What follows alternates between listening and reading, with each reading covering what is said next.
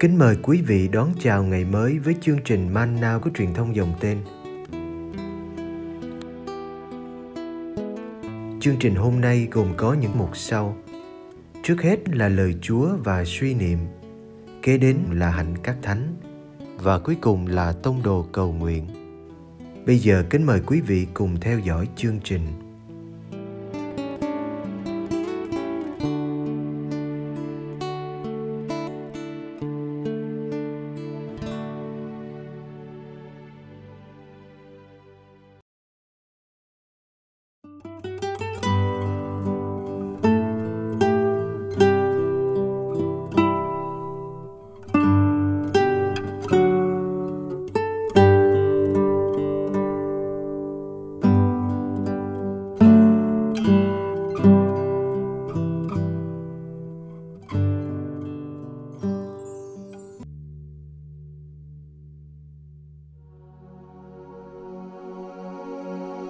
Đức Giê-xu biến đổi hình dạng.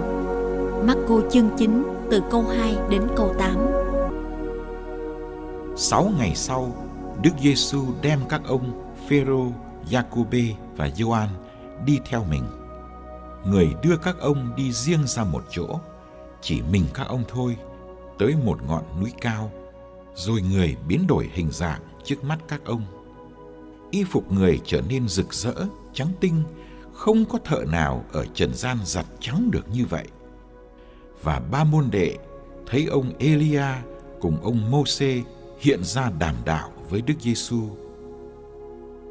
Bấy giờ ông Phê-rô thưa với Đức Giê-xu rằng: Thưa Thầy, chúng con ở đây thật là hay. Chúng con xin dựng 3 cái lều, một cho Thầy, một cho ông Mô-xê và một cho ông Elia. Thực ra ông không biết phải nói gì vì các ông kinh hoàng.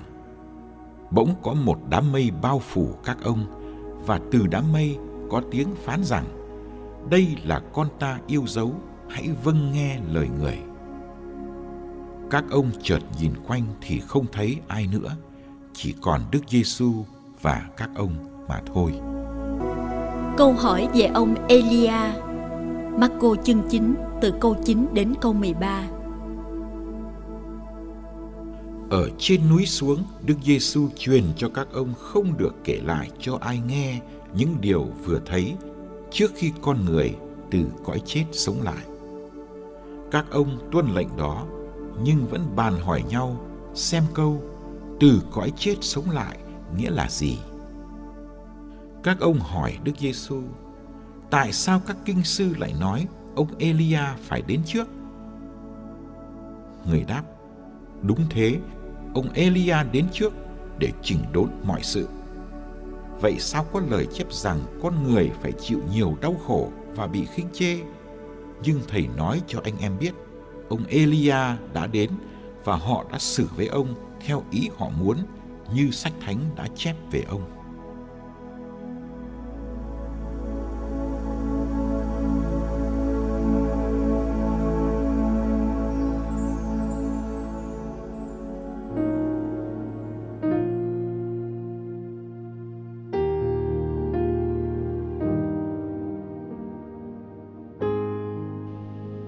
Trong Tin mừng Mác-cô, Đức Giê-xu được tuyên bố là con Thiên Chúa 3 lần: lúc chịu phép rửa, lúc được biến hình và sau khi tắt thở.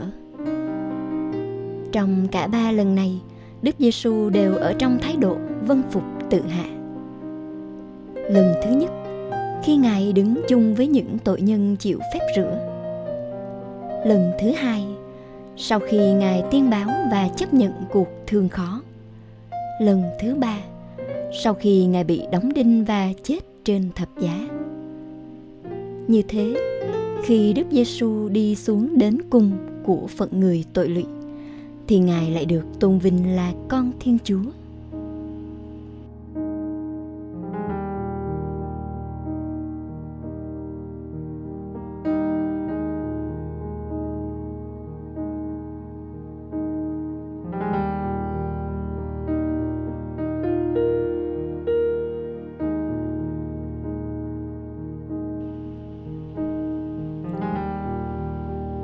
Bài tin mừng hôm nay kể chuyện Đức Giê-xu lên một ngọn núi cao.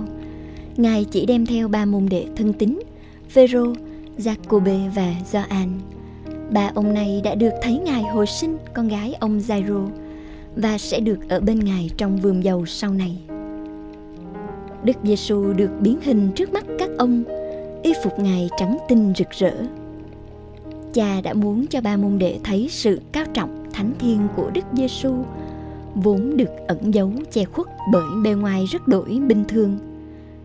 Đức Giê-xu biến hình không phải là đổi qua một hình khác, mà là vén mở trong một thời gian ngắn, để cho ta thấy tư cách thần linh vẫn luôn luôn có nơi Ngài.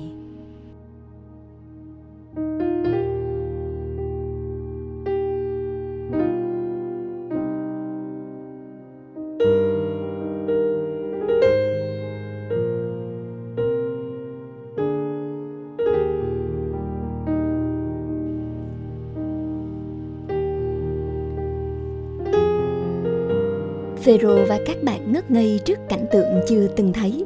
Hơn nữa, họ còn thấy ông Elia và ông Mô-xê hiện ra trò chuyện với Đức Giê-xu. Hai ông này đã từng đàm đạo với Thiên Chúa trên núi. Bây giờ, họ cũng đàm đạo với Đức Giê-xu trên núi cao. Phêrô chỉ muốn kéo dài giây phút tuyệt vời này mãi. Ông đề nghị căn 3 lều để 3 vị ở lại đây luôn. Có lẽ ông quên là thầy Giê-xu còn cả một con đường nhọc nhằn phải đi.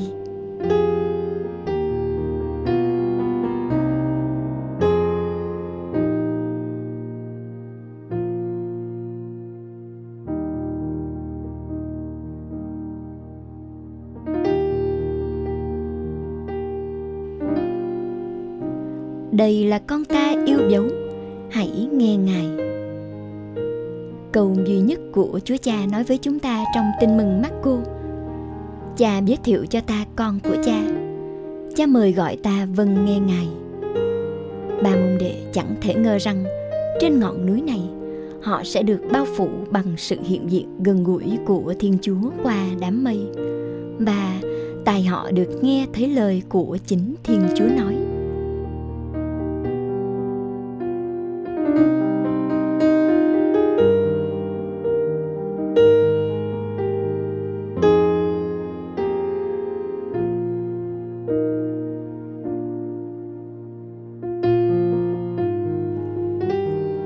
Rồi, đến lúc thầy và các trò phải xuống núi, còn người thầy Giê-xu trở lại như thường, y phục trở lại bình thường. Thầy xuống núi này để chuẩn bị lên một ngọn núi khác, nhưng những gì diễn ra ở ngọn núi này thật là không thể quên.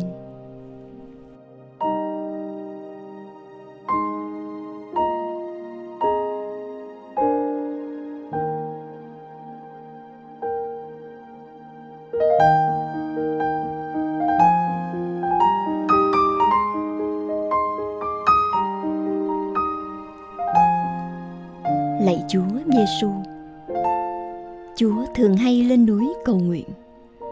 Thỉnh thoảng, xin dẫn con lên một ngọn núi cao để con sống tình bạn với Chúa. Xin cho con ngỡ ngàng khi chiêm ngắm khuôn mặt của Chúa, khuôn mặt mà con tưởng mình đã quen biết từ lâu. Chúa cho con thấy những nét đơn sơ để lòng con trở nên giản dị. Chúa cho con thấy những nét hiền hậu để con biết thứ tha. Chúa cho con gặp những nét sáng tươi để con nở một nụ cười với cuộc sống.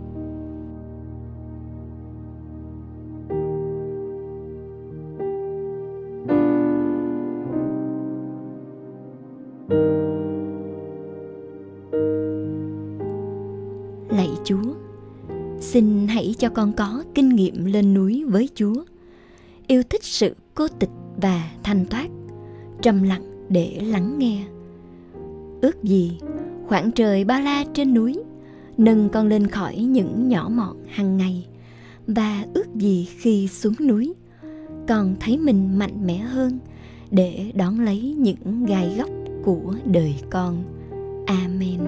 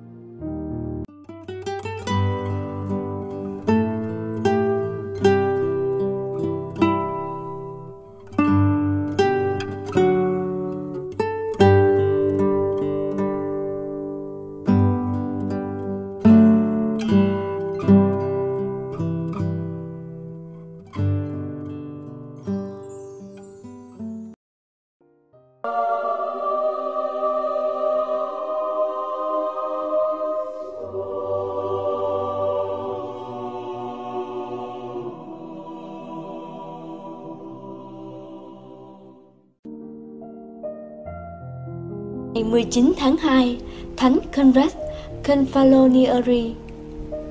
Ngài sinh vào năm 1290, mất năm 1351. Corrado Confalonieri sinh năm 1290 trong một gia đình giàu có ở Piacenza thuộc miền Bắc nước Ý. Conrad kết hôn với Eurocine, con gái của một người quý phái. Một ngày kia, trong khi đi săn, Conrad ra lệnh đốt một số bụi rậm để lừa thú ra ngoài. Lửa cháy lan ra cánh đồng kế cận và thiêu hủy cả một cánh rừng. Một nông dân vô tội bị cầm tù, bị đánh đập ép phải nhận tội và bị kết án tử hình. Tuy nhiên, Conrad đã ra thú tội, cứu mạng người nông dân ấy và ông phải bồi thường thiệt hại. Sau biến cố ấy không lâu, Conrad và vợ đồng ý ly thân. Bà gia nhập tu viện dòng thánh Clare nghèo hèn và ông đến với một số người sống ẩn dật theo quy luật dòng Ba Francisco. Tuy nhiên, không bao lâu, sự thánh thiện nổi tiếng của thầy Corrado Confalonieri tràn lan. Vì sự cô quạnh bị khuấy động bởi khách thăm viếng, thầy Corrado di chuyển đến một nơi hoang vắng ở Sicily và thầy sống ẩn dật ở đây trong 36 năm, cầu nguyện cho chính mình cũng như cho thế gian. Sự cầu nguyện và ăn năn đền tội là cách thầy đáp trả với những cám dỗ cản trở thầy nên thánh. Thầy từ trần vào ngày 19 tháng 2 năm 1351 tại Noto, Syracusa, khi còn quỳ gối trước tượng thánh giá. Thầy Corrado Confalonieri được Đức Giáo hoàng Leo 10 tôn phong chân phước vào năm 1515 và Đức Giáo hoàng Urbanus VIII tôn phong hiện thánh cho thầy ở Piacenza năm 1625. Lời bàn: Thánh Francisco Assisi vừa quý trọng sự chiêm niệm, vừa yêu quý đời sống rao giảng. Giai đoạn cầu nguyện mãnh liệt là để nuôi dưỡng sức mạnh rao giảng. Tuy nhiên, một số môn đệ đầu tiên của Ngài cảm thấy được mời gọi đến đời sống chiêm niệm và Ngài chấp nhận điều đó. Mặc dù đời sống Thánh Conrad ở Piacenza không phải là một quy tắc trong giáo hội, nhưng Ngài và các vị chiêm niệm khác nhắc nhở chúng ta về sự vĩ đại của Thiên Chúa và niềm vui của thiên đàng. Lời trích: trong huấn thụy về đời sống chiêm niệm, Đức Giáo hoàng Phao Lô VI có viết như sau: rút lui vào nơi vắng vẻ là để người Kitô hữu kết hợp chính mình một cách mật thiết với sự thống khổ của Đức Kitô, và trong một phương cách đặc biệt giúp họ chia sẻ mầu nhiệm vượt qua và hành trình của Đức Kitô từ trần thế đến quê trời.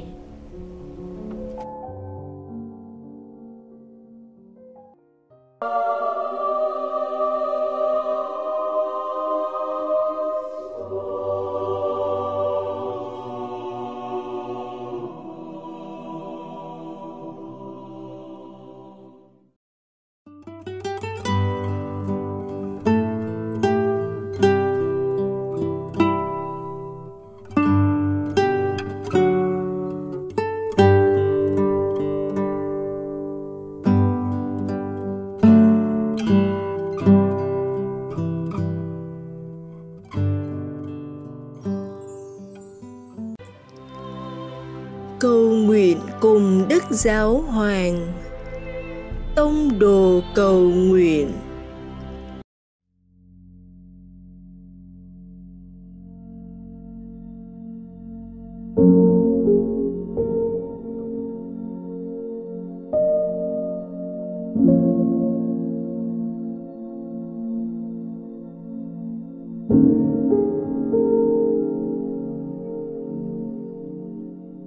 Cùng Chúa Giê-xu buổi sáng.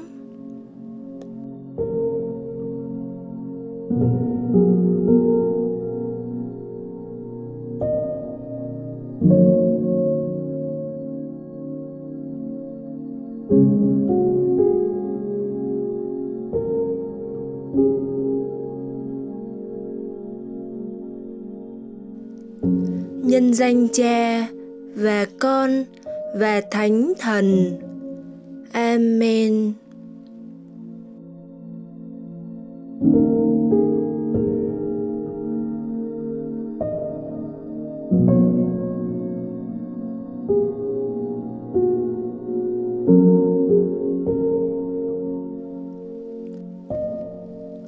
Lạy Cha, con hướng lòng mình về ngày mới hôm nay và tập trung vào những gì Cha ban cho con với lòng cảm tạ.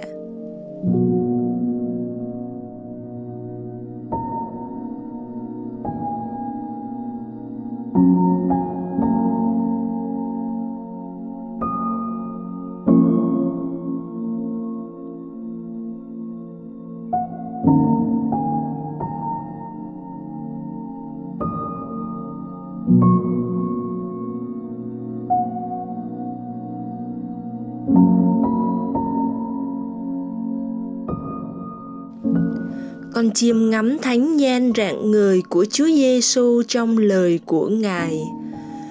Người đưa các ông đi riêng ra một chỗ, chỉ mình các ông thôi, tới một ngọn núi cao, rồi Người biến đổi hình dạng trước mắt các ông.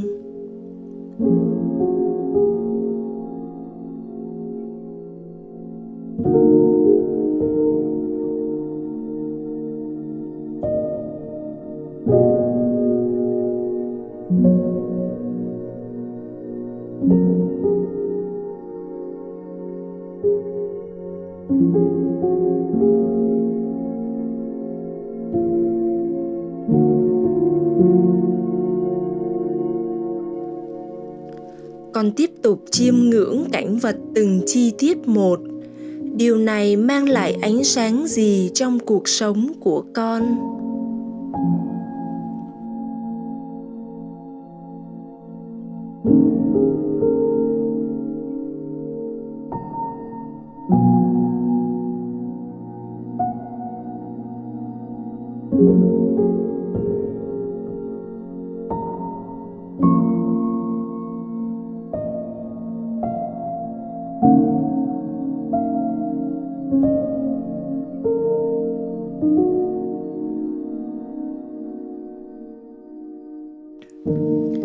Con nguyện xin Cha để lời Chúa biến đổi ngày hôm nay của con, soi sáng các cuộc gặp gỡ của con và thay đổi các cử chỉ của con, để những người gặp con cảm thấy thoải mái. Con xin dâng lên Cha ngày sống hôm nay và cầu nguyện theo ý chỉ của Đức Thánh Cha trong tháng này.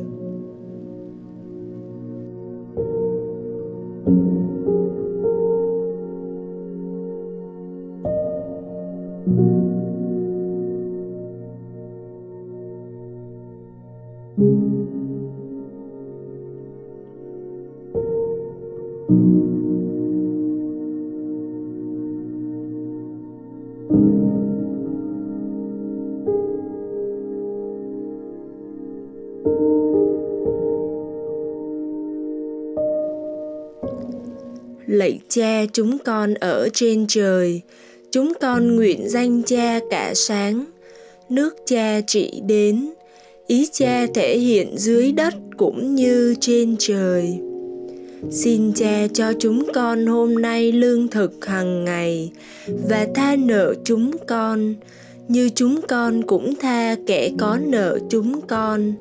Xin chớ để chúng con sa trước cám dỗ, nhưng cứu chúng con cho khỏi sự dữ. Amen.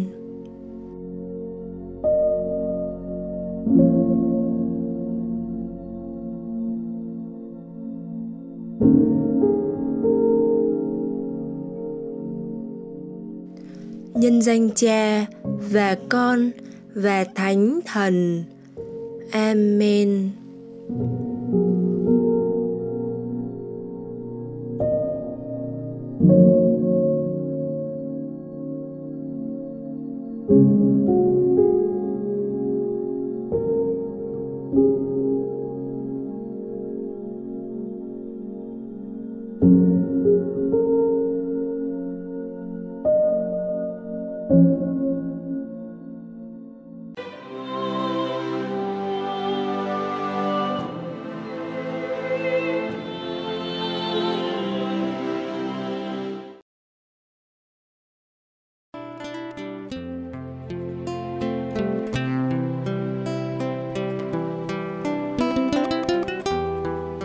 Cảm ơn quý vị đã theo dõi chương trình. Kính chúc quý vị một ngày mới tràn đầy niềm vui và ân sủng của Chúa và mẹ Maria.